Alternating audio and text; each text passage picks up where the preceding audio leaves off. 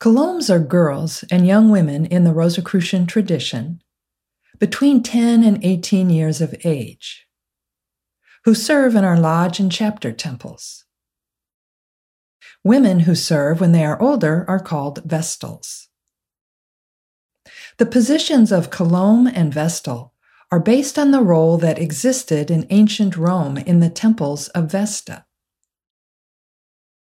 These girls and women were the caretakers of the hearth where the divine flame lived. Vesta was a goddess in Roman mythology. She came from the Greek goddess Hestia, who had a similar role. In the earliest times, Vesta wasn't shown as a woman. She was simply depicted as a flame. She was the flame. The Vestals took care of the hearth, the gateway between worlds. This was the place where the divine and our world merged. Vestals, who had an important role in Roman spiritual life for hundreds of years, served for 30 years. Once they committed, they had to serve the entire 30 years. The first 10 years, they participated in training. The next 10 years, they served in the temple. In the last 10 years, they trained others who succeeded them. The Vestals were the most revered women in ancient Rome. During this period, women had very few rights. Women were legally the property of their husbands, and before that, of their fathers. Women were much like slaves. However, the Vestals had extraordinary rights, along with their duties. Only six Vestals served at one time. As some were finishing up their 30 year term, others were just beginning. Today, in the Forum in Rome, the Temple of Vesta has been partially reconstructed. It's circular, which is uncommon. Roman temples were usually rectangular. The circle is often associated with the divine feminine and eternal life. Just above the Temple of Vesta in Rome was the House of the Vestals. This was a 50 room building where the Vestals lived, along with those who assisted them. These girls and women had an extraordinary opportunity. But more than that, they had an extraordinary duty. It was believed that the existence of Rome depended on the eternal flame, which they tended, always burning. They were responsible for keeping the hearth, the eternal flame, alive. If we imagine the time when early nomadic people may have first settled in a cave or a hut, the hearth, having a fire within their home, would mean everything to them. They couldn't turn on a heater or a stove like we do today. It meant life to them. It brought light and warmth into their homes. This was the beginning of the hearth, of having a place of fire in the earliest homes. Often when it was very challenging to start a fire. This developed as communities grew. There would be a central hearth. If you joined that community, you would get the fire for your hearth from that central hearth and bring it to your home. This connected you with your community. Eventually, this became a way to connect with your republic or empire. Again, Rome depended on this eternal flame to be ever burning. At the 2015 AMORC World Convention, Frater Atsushi Hanjo, Grand Master of the Japanese Grand Lodge, presented a fascinating program on the Ainu indigenous people of Japan. Their ancestors were originally part of the Cave Bear clan. In their traditional homes today, there is a big square hearth in the center with an eternal flame. This is the place where the spirit beings enter our world. When someone in their family goes through transition, it's believed that their soul goes through this gateway to the other world. And they believe that they can communicate with their ancestors through this hearth. The Ainu goddess of the hearth was named Kamuy-fuchi, which means rising fire sparks woman. She is the goddess who is the caretaker of the sacred flame.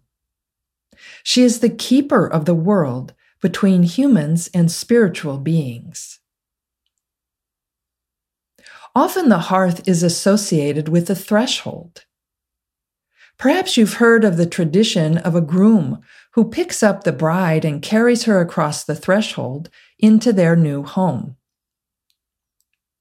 Originally, this was to invoke the blessings of the divine fire that existed within the hearth or the threshold. There are other traditions that tell the story of a goddess of the hearth or fire itself, such as the myth of Demeter and her daughter Persephone in ancient Greece. The ancient Greeks believed that when humans died, they did not have a complete soul. The deities lived forever, but humans were more like phantoms in the underworld. One version of the myth says that Persephone was abducted to the underworld by Hades, the god of the underworld, against her will. Another version says that Persephone went to the underworld on her own out of compassion, like a bodhisattva, to help the people there so they wouldn't be so afraid. When Persephone disappeared into the underworld, her mother, Demeter, didn't know where she was. Demeter searched all over earth, but she couldn't find her beloved daughter. In despair, she went to Eleusis, 12 miles from Athens, disguised as an old woman, not like the goddess that she was. The three daughters of the king of Eleusis saw Demeter and felt compassion for her and invited her into their home.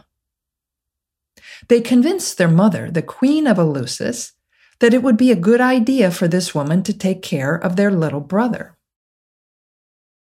Unbeknownst to them, in gratitude, every night Demeter covered this boy with ambrosia, the food of the deities, and placed him in a fire in order to make him immortal. She was protecting him with the ambrosia as she put him in contact with the divine flame. One night, the queen saw the baby in the fire and screamed.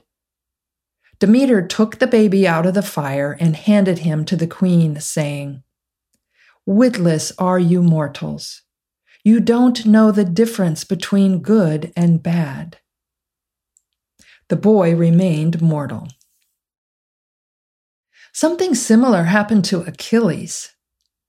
A goddess covered him with ambrosia, but the process was interrupted, and she missed one part of his body that remained vulnerable forever his heel. He would have been immortal forever, but the process wasn't completed. The ancient Egyptian goddess Isis did something similar. She covered a child with nectar, the ancient Egyptians' version of ambrosia, to make this human immortal. And she placed the child in the sacred flame. Humans can't stand the sacred flame directly. The ambrosia or the nectar protects us so that we can experience the divine energy directly. Alchemy uses fire in a similar way as a primary agent of transformation. In alchemy, the sacred flame burns away the dross and reveals the hidden essences. In Hinduism, the most powerful goddess of all is Shakti. She is radiance, the light of creation, the Hindu mother goddess. The word that perfectly describes Shakti is power. She is the power of creation, beyond the physical, and the universal source of energy and creativity. In Kabbalah, the esoteric teachings of Judaism, the word Shekinah means dwell and refers to the divine presence dwelling in our midst. We often refer to the altar that is in the center of a Rosicrucian lodge or chapter temple as the Shekinah. However, it is actually not the altar or the three candles on it. It is the receptive space just above the candles. The Jewish tradition has many different names for the divine. Most of them are masculine. Shekinah is a feminine name for the divine, and it is this receptive holding place just above the candles. It is where the divine dwells, where the sacred flame exists among us. People in the Zoroastrian tradition pray towards a flame. They believe that fire represents the light of the divine. They also believe that there is a spiritual flame within us, which is fed through our pure acts and good thoughts. This is similar to the training for our colombes, our vestals. How do you prepare to be the caretaker of the hearth where the sacred flame lives? How do you approach that place? The Doric stand in our lodge and chapter temples is our hearth. It is a flame in the east of the temple. The colombe sits next to it during our rituals and tends it. At the beginning of every convocation, the colombe takes the light from this hearth and lights the three candles on the Shekinah in the center of the temple. This activates the Shekinah, that divine feminine energy in our midst. Again, the word Shekinah means dwell and it is this divine presence dwelling in our midst. Some colombes prepare for their important role by prescribing a character for themselves before they approach the hearth when they enter the temple. They enter in reverence. They are very particular about what thoughts they allow into their minds and are very careful with their words and actions.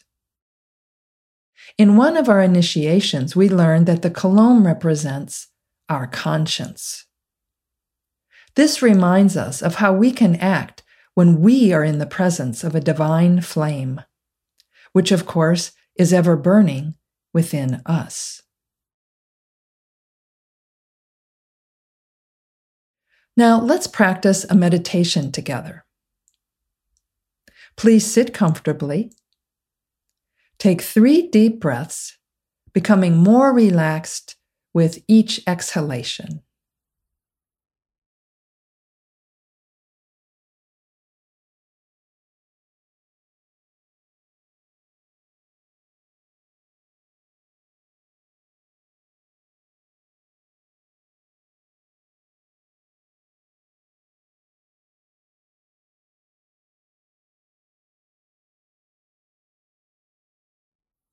Imagine that you are in a Rosicrucian temple.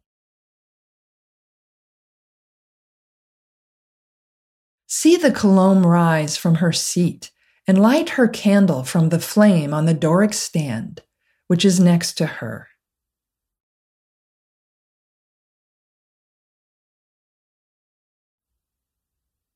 Visualize her walking reverently toward the altar in the center of the temple.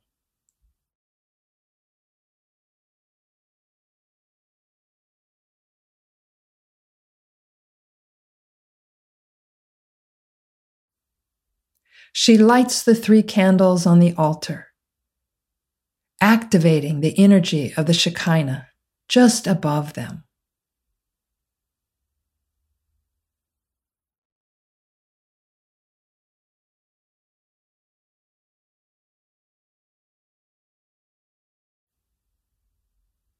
The divine presence dwells in our midst. Just as the Shekinah is at the heart of the temple, attune the energy of your heart with the Shekinah. Connect your heart with the light in this temple.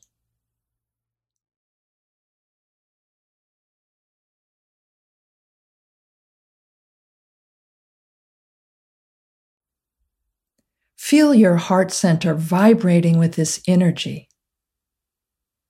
See a yellow radiance extending from your heart center throughout your entire being.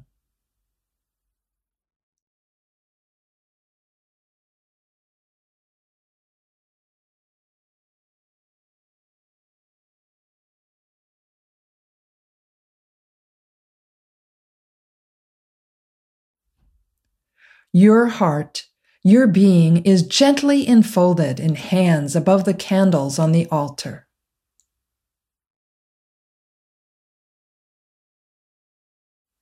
You exist in the Shekinah. You exist in this place where the divine feminine dwells.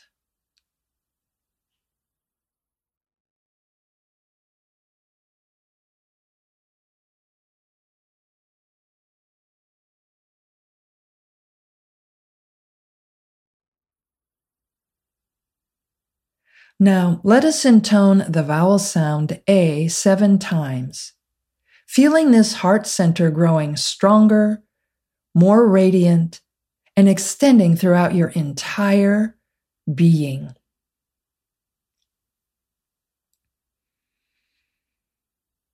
A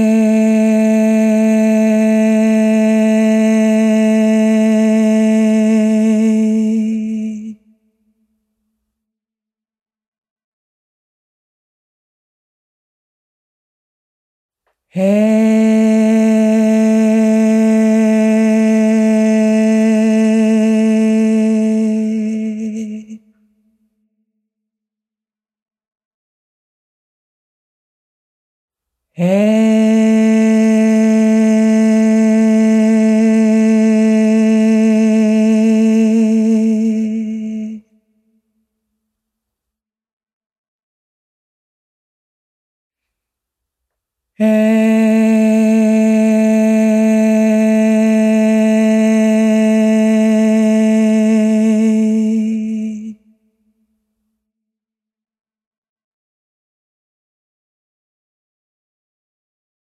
Hey.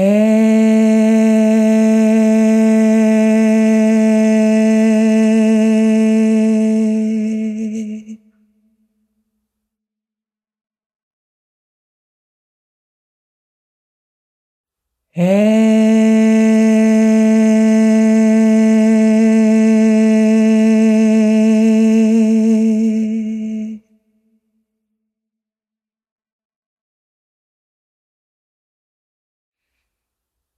The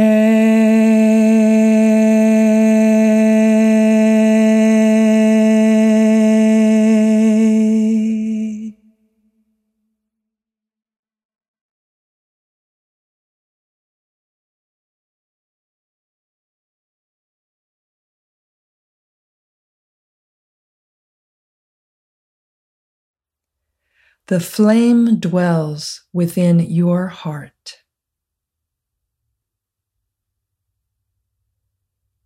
So mote it be. May we ever be aware of the sacred flame with which we are entrusted.